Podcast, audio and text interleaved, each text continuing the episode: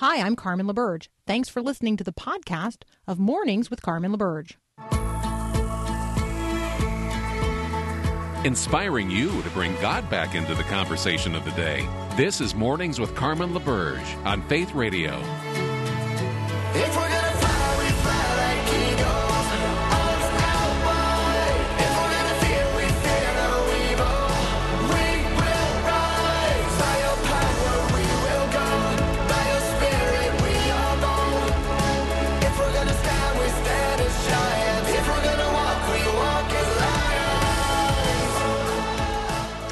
good morning again. Welcome to hour two of Mornings with Carmen LaBerge. I am Carmen LaBerge, the host of this program. Good morning to those of you listening for the very first time today on the debut of Faith 100.7 in Des Moines, Iowa.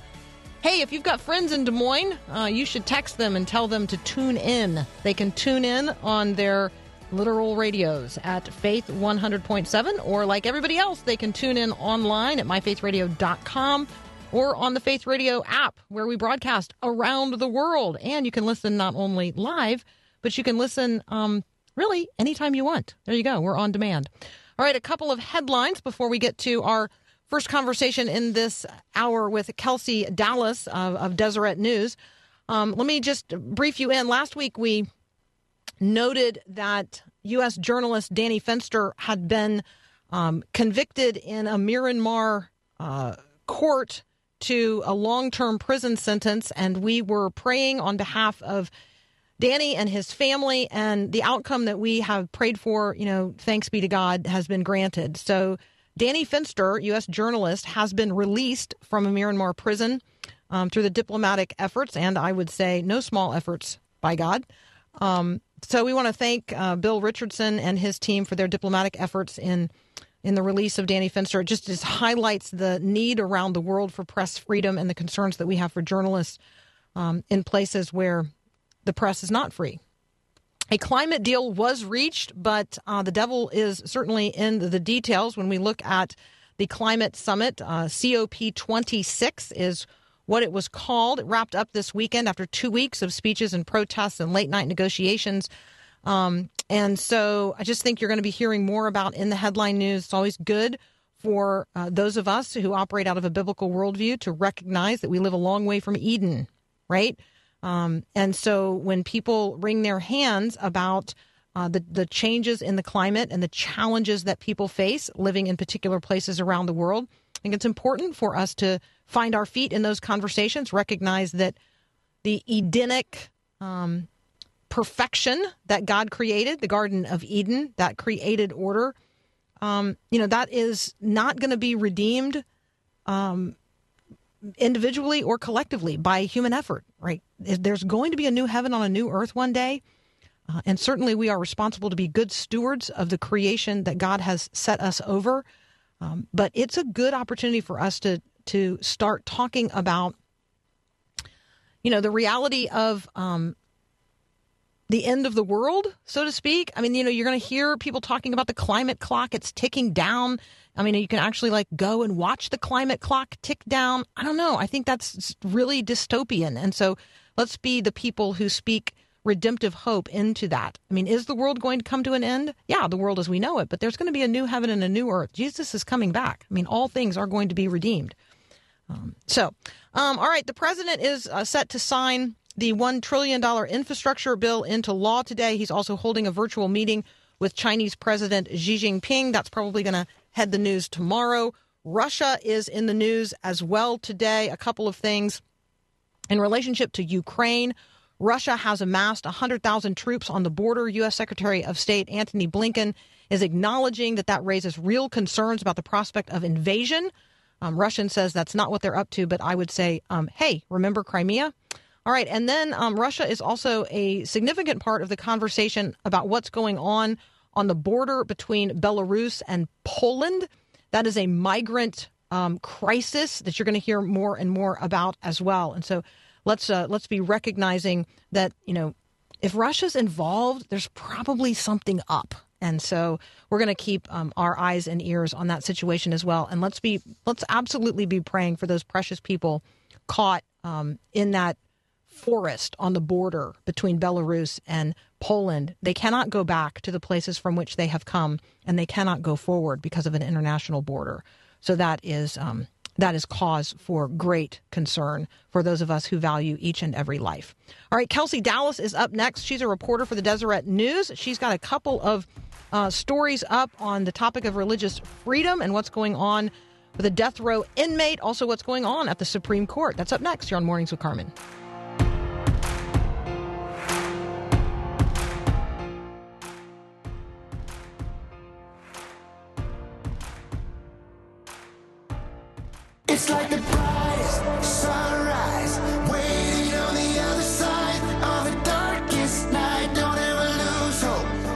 Kelsey Dallas is one of my favorite religion news reporters. You can find her at the Deseret News. You can also find her on Twitter at Kelsey underscore Dallas. Kelsey, welcome back to Mornings with Carmen.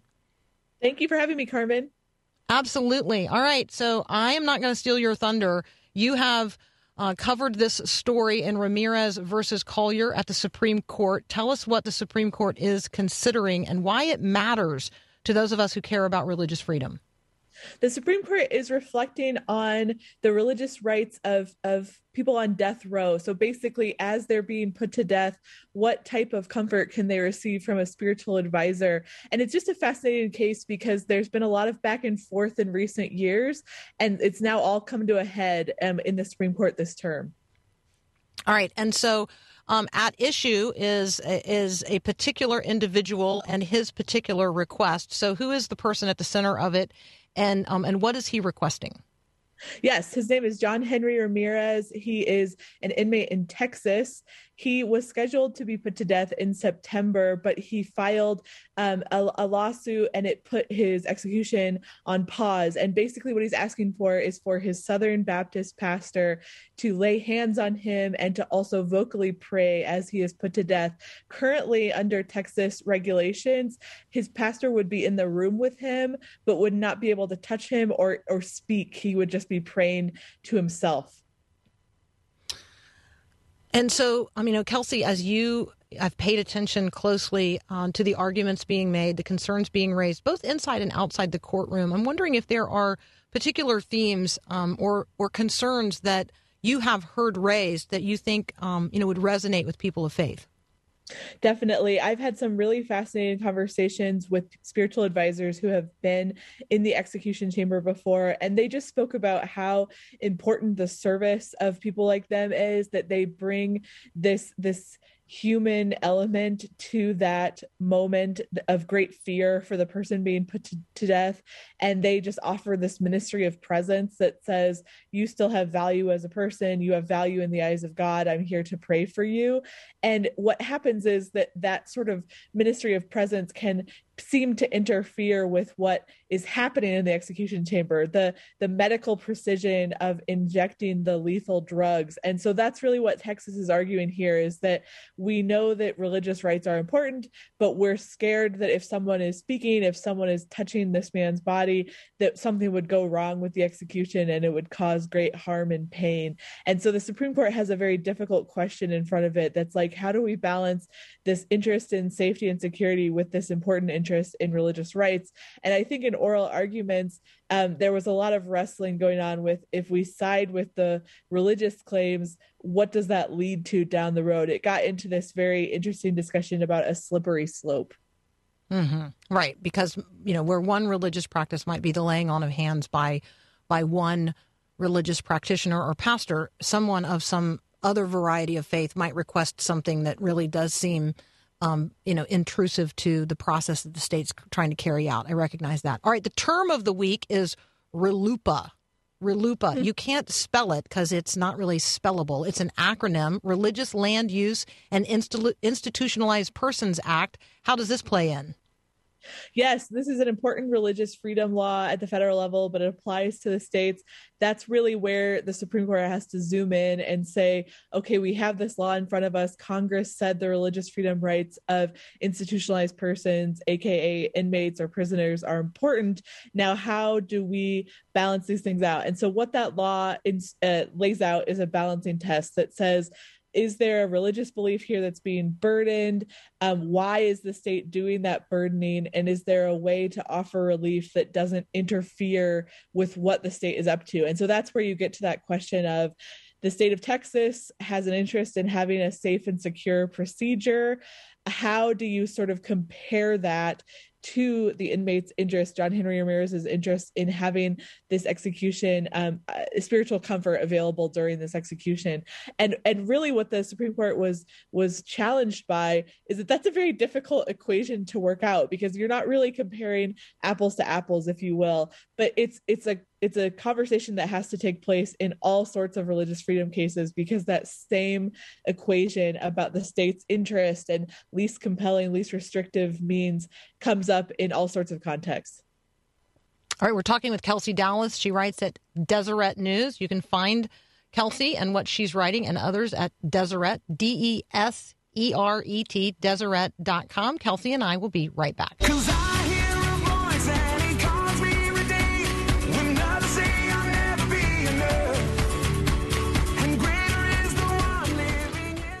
All right, there's a bunch of people out there who we call religion news reporters, and they cover the religious themes or the religious headlines across the country. Uh, one of the people who does that on a regular basis, her name is Kelsey Dallas. Uh, you can follow her on Twitter at Kelsey underscore Dallas, and you can find her at the Deseret News. So, Kelsey, uh, another storyline you have been covering is a government surveillance headline um, or storyline related to religious freedom as well. What's going on here? Yes, uh, last week was definitely a busy week for religion at the Supreme Court. On Monday, the Supreme Court heard oral arguments in a case called Fazaga versus FBI. A group of Muslim men in Southern California allege that the FBI was surveilling their communities solely because of the Muslim faith, their Muslim faith. Uh, it was sort of part of that push of fear and anxiety after 9 11. And what's interesting is that the Supreme Court is not so much debating what the government was up to, if it did violate religious freedom protections, but instead how a case like this even proceeds, because the government has a right to say, no, this is too dangerous to speak about. We have national security interests in mind. And so, really, the conversation in the case is about something called state secrets privilege and whether or not it's being abused.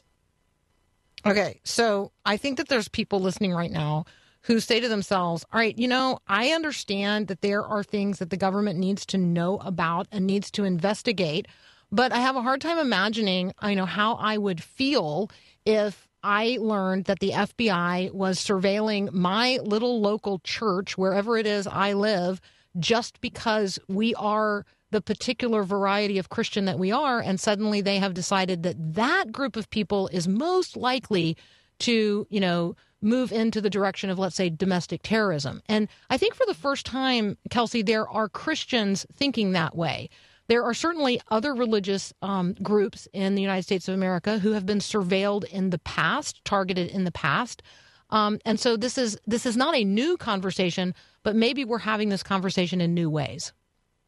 That's a great point, Carmen. I was really taken by hearing these Muslim men involved in the case describe how this situation has really rocked their faith, that they suddenly were afraid to wear symbols of religion uh, to sort of appear Muslim to strangers because they felt like it came with all these upsetting assumptions that people make and and just the idea that when you walk into a house of worship you no longer feel at home that you feel like oh no where is the listening device? Or which of these people is trying to get me to uh, say something uncomfortable or to confess something? And just knowing that you would always have that little niggling fear in your mind is is is heartbreaking.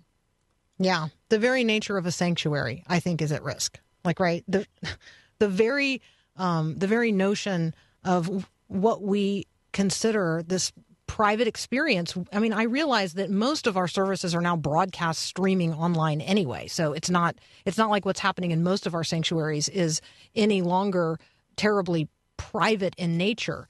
But I don't. Um, but I feel somehow differently about those things that we are sort of willingly making public and those things that somebody would be surveilling from a government perspective. And I just, it's, you know, I think it gets to the, the, the conversation and the question in Houston a few years back where, you know, the mayor wanted copies of all the sermons that were delivered in a particular Oh, set of churches, right? Like I feel kind of like that. And yet I have to tell you that as a Christian, I thought to myself, I hope they read every word of every sermon preached in every congregation because maybe the gospel will find its way into their hearts and minds through this. And so, you know, I have this, as a Christian, I have this like mixed experience with the idea that somebody would be overhearing the gospel because right that seems positive to me.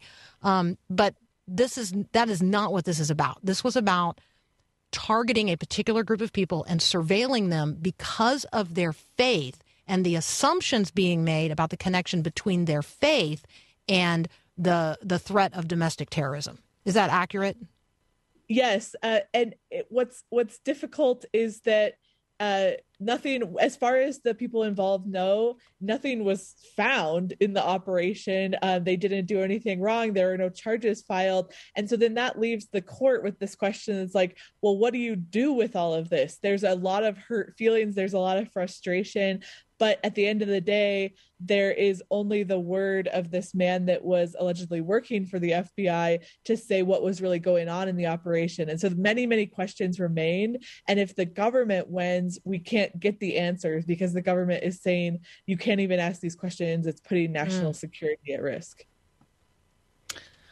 Yeah, the, the the whole idea that I can't ask the question about something the government did that bothers me. So there you go. That's my whatever. And what- I whatever. do think this the Supreme Court justices shared that concern. It felt like at oral arguments that they were saying, wow, it feels like we need to rein this in a little bit because how can it be that we live in a country that the government can sort of do what it wants to do and then there's no ability to push back? yeah, it's we the people still we the people? All right, Kelsey, what um what are you working on now? There seems to be a never-ending stream of interesting uh, religious rights cases. I am currently looking at the issue of public prayer, and so um, you might have followed that there's a potential for the Supreme Court to hear a case about a football coach that offers prayers after a game and and was asked not to by his employer, and so now that could come up later this year. So I just want to start researching that issue of sort of what public officials are allowed to pray in public and when and when does it cross the line into something that's considered illegal All right. You know, kids playing football, kids playing sports of all kinds are going to pray.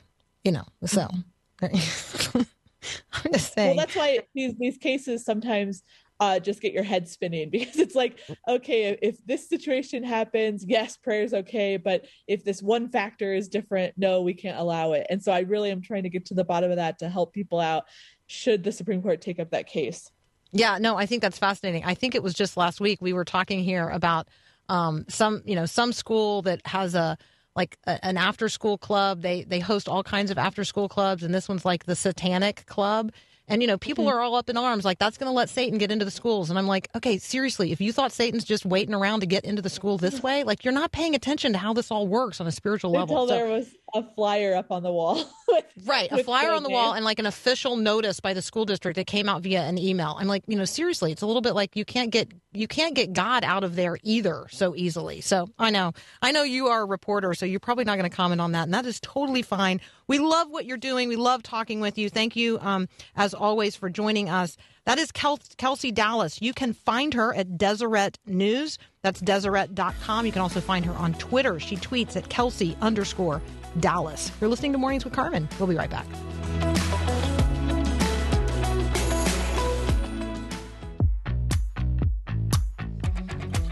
All right, what's going on in your household? What are the habits of your home or the habits of your household? What are the rhythms? What are the ruts? Oh, what are the things that you find yourself doing and saying that you say to yourself, I really don't want my kid to grow up in a house where this is happening? Justin Whitmel Earley is um, a conversation partner who we love. He wrote The Common Rule, um, and he is now offering us habits of the household, practicing the story of God in everyday family rhythms. If you recognize that there's stuff going on in terms of the rhythms or the ruts you've gotten into as a family, this is this is the redemptive conversation you've been waiting for. Justin has lived there and he's going to teach us how to live differently. Yep. I mean, literally, it's so good. Habits of the household. Up next here on Mornings with Carmen. Those who wait on the Lord shall renew their strength. They shall mount up with wings like eagles. They shall run and not be weary. They shall walk and not faint. This is Max Lucado. Your divine reversal is coming. Assume that God is at work. Move forward as if God is moving forward in your life. Give no quarter to the voices of doubt and fear. Don't cower to the struggle. You can't see God's hand, can't make sense of His ways. That's okay. Obey what you know to do and be patient for what you don't. When the world seems off the rails, hold fast to this truth God determines the course of history. He did in the days of Esther. He still does today. He is, according to 1 Timothy 6:15, the blessed controller of all things. This is Max Lucado.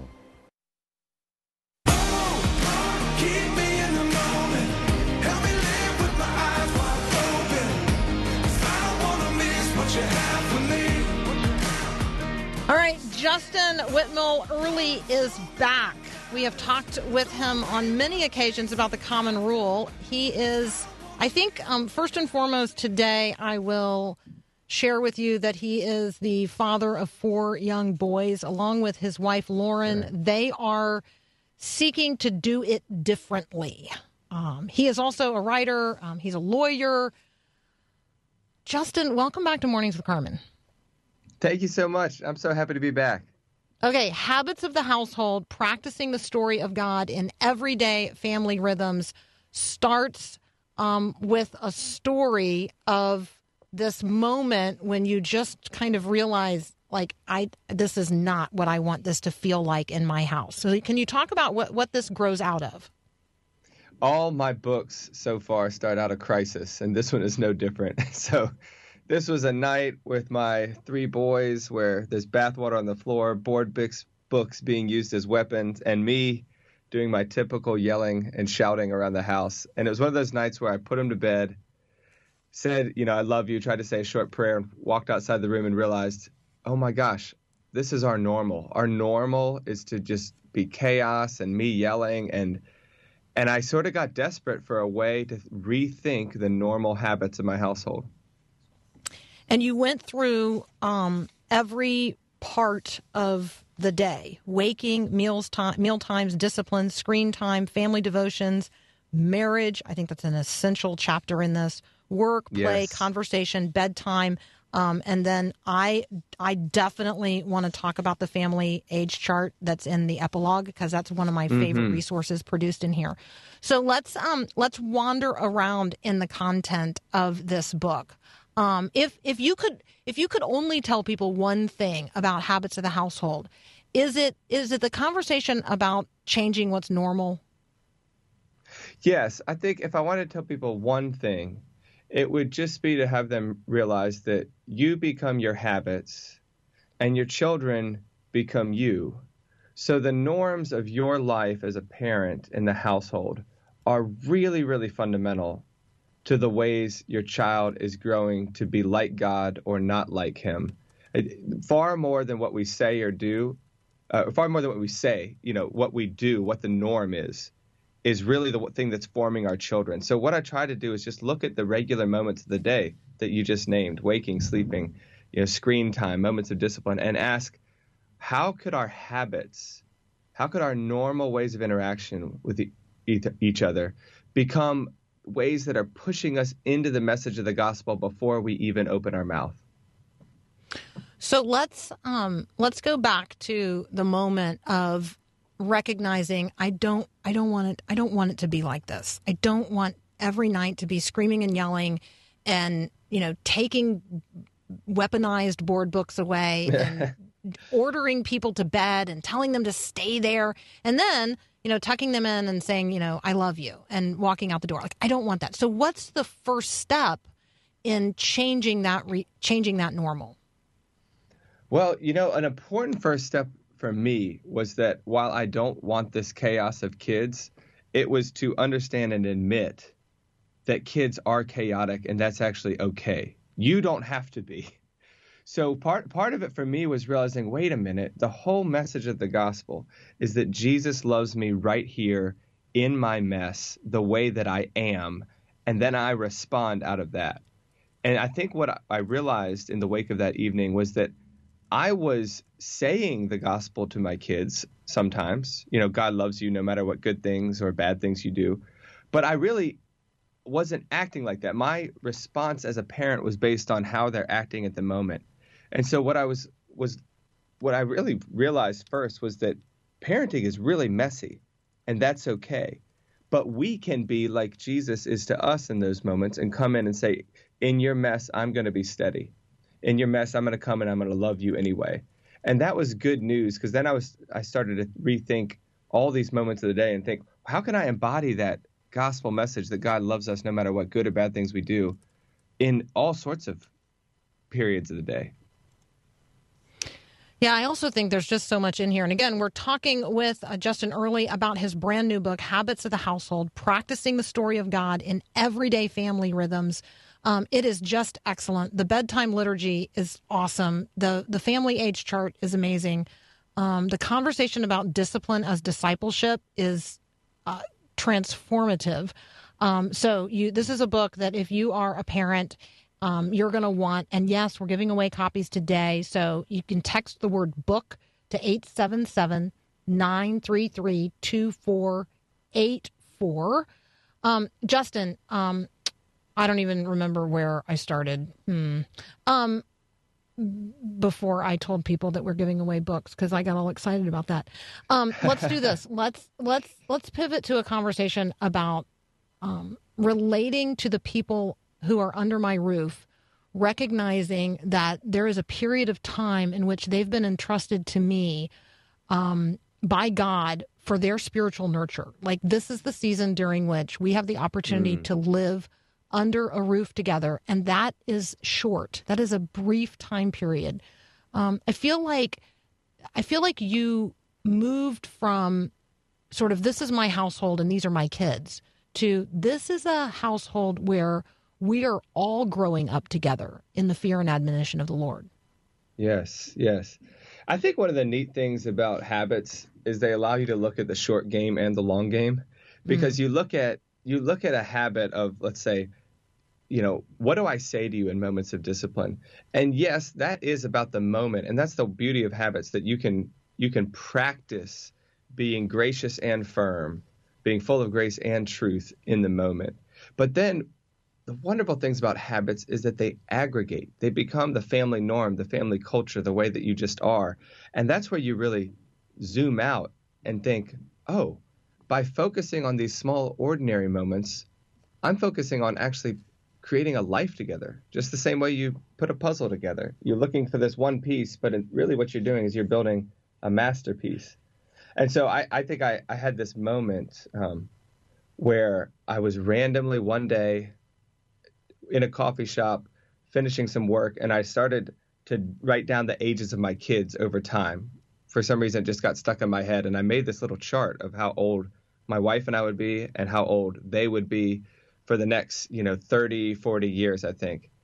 And it was just one of those moments where on a small square, on a small piece of notebook page, I saw this movement of our future. And instead of overwhelming me, I just thought, oh my gosh, we are building a life together we, we, I, I have them for this set of years and that's it. How could I make the culture and the feel and the habits of this set of years uh, one that helps, slants them into the love of God, slants them into the arms of Jesus? Because I won't always have them. And that was a really important moment for me. And I offer that age chart process to parents in the in the epilogue of the book. I just think it's such a great thing to do to get inspired for the big and little things you're doing in parenting. Yeah, and you talk about in that these future realities that you know will be true at those points in time. And so, what do we need to be doing today? Um, you know, what are the habits today that are going to either help them in that or hinder them in that? Um, and then, as a parent, what's my responsibility in terms of helping them, you know, live into a habit today that's going to serve them at that future point in their life. It's just, it's so good. All right. So that is um, in a section of the book called Parenting Between the Now and the Not Yet. It's the family age chart. It is a part of um, uh, Justin Earley's new book, Habits of the Household Practicing the Story of God in Everyday Family Rhythms. We're giving away copies today. Text the word book to 877 933 2484 to enter that drawing, and we'll be right back.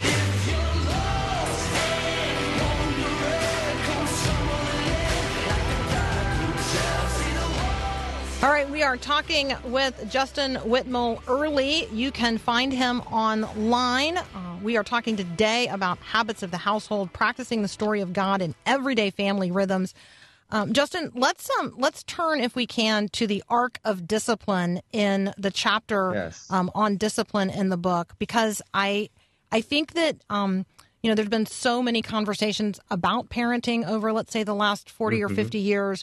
We didn't all grow up in households where authority was positively exercised. Right. That word is troublesome to some people. There were people listening right now who were raised by parents who were totally convinced it would just be best for kids to raise themselves. And so they don't have a model for this at all.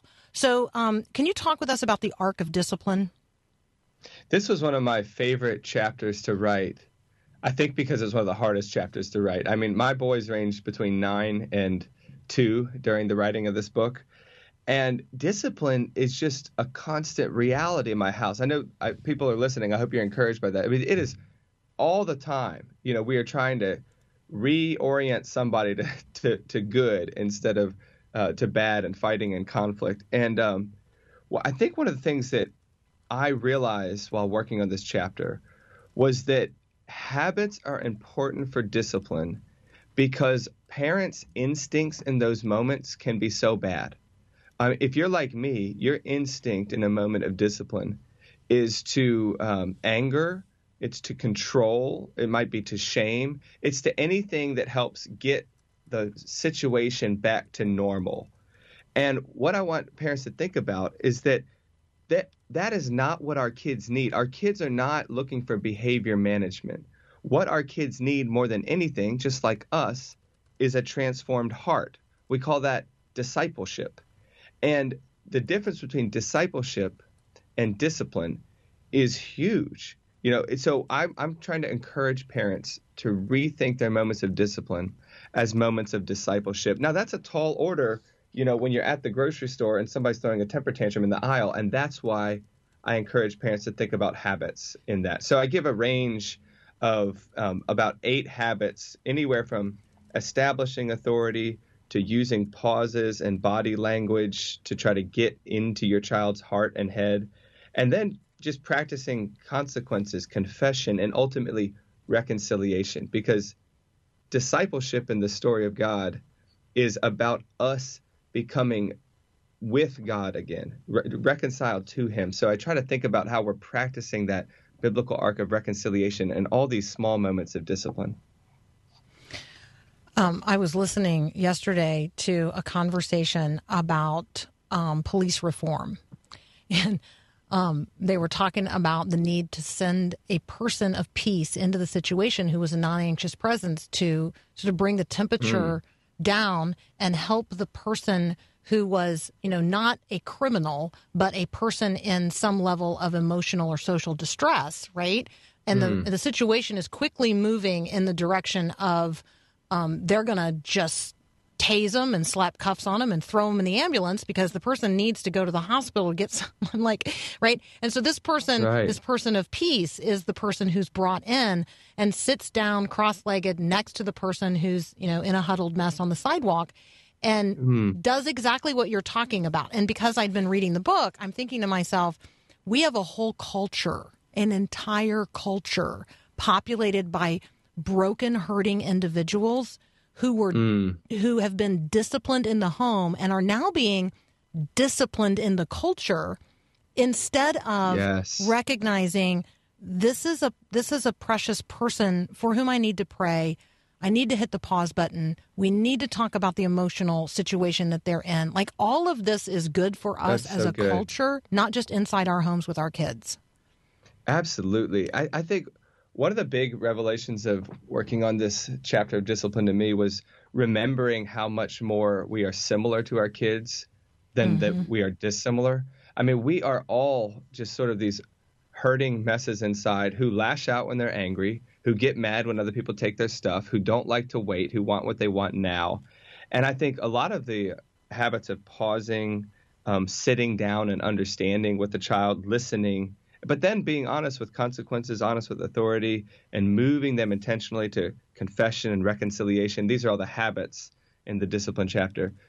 Um, they really they move us from seeing our kid as a problem that needs to be solved to a human being that needs to be loved just like us. And what I hope is that these habits can help parents act a little bit more like the way Jesus acts to us. And that is that he is the firm authority who will save us from ourselves, yes, but he is also a loving, non-anxious presence who comes and comes down to us, right? He comes down to earth and dies for us, just like we can get down on one knee and be there with a kid, or like, and I love what you're talking about. Then, uh, get, you know, getting on the sidewalk with somebody who's in trouble and helping them stay out of more trouble. It's a it's a beautiful thing that we get to do when we when we get to discipline as discipleship. Yeah, and I know that you're just now, um, you know, having the opportunity to talk about this book, but I'm of course, um, I'm of course hoping there's a next one because we have this entire culture of people, adults. I mean, they're physically adults. They're you know of major age, and yet they have a completely undisciplined, literally undisciplined life, and that's the that's the crisis we're in as a as a family culture. Like, Yes. if the whole culture is a family, um, then the crisis of discipline that we find ourselves in is one we got to figure out how to circle back around.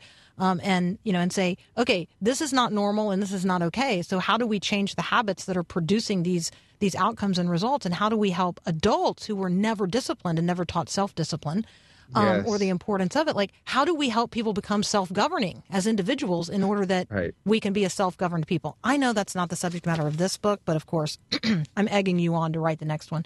So, the book we're talking well, about today. Mind, though, when we were when I was writing no, well, this, we were in the middle of the pandemic and and the the racial riots, and Mm-hmm. I I started the book with a quote that's often attributed to Frederick Douglass. It is easier to raise strong children than repair broken men and women, because Mm-hmm. one of the things that I thought as I looked out into the chaos of the world was, like, there is so much I want to do, but this little house right here is what I'm given to steward right now. There is so much that I want to do in the world, but to raise whole sons, you know, sons that will grow up to be actual men, not just boys in men's bodies. I thought this might be one of the most redemptive things I can give the world right now because everything you just said, Carmen, is true. It is hurting.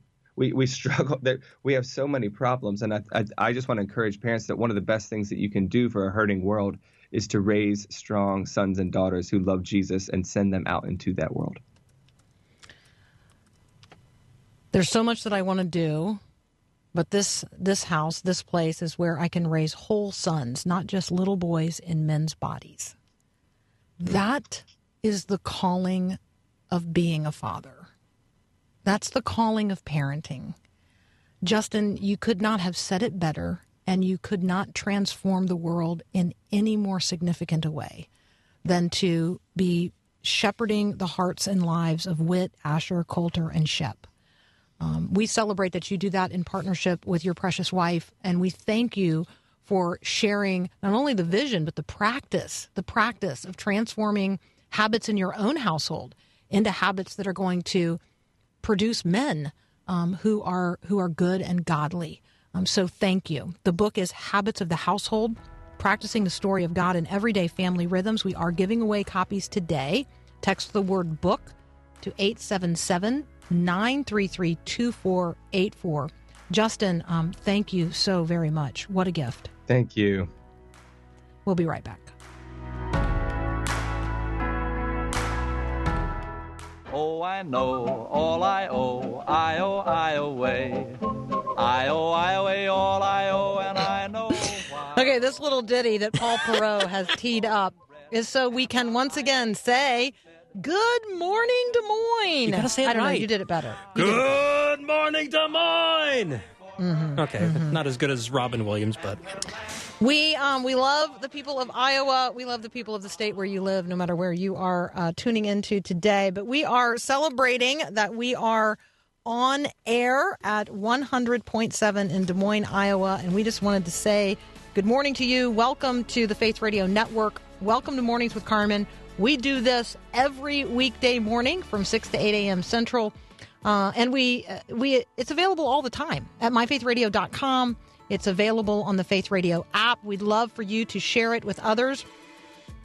But what are we doing here? Well, we're trying to bring the mind of Christ to bear on the headline news of the day. We're trying to equip listeners to walk their faith out into the world that God so loves and do so in ways that honor Jesus. Like I'm I'm trying to come alongside you in the conversations of the day so that you know you've got a friend. Like, right? Carmen is with you as you're standing there trying to answer um, a, a challenging question that's being raised in the culture. You're not you're not you're not alone. I mean, the Holy Spirit is empowering you. You are a person of Christ and therefore a person of peace in that situation, and we're in it with you and together. You're listening to Mornings with Carmen. We'll see you right back here tomorrow. Have a great day. God bless. Thanks for listening to this podcast of Mornings with Carmen LaBerge from Faith Radio. If you haven't, you can subscribe to automatically receive the podcast through iTunes or the Google Play Music app. That way, you never miss an episode. It's also available anytime at myfaithradio.com.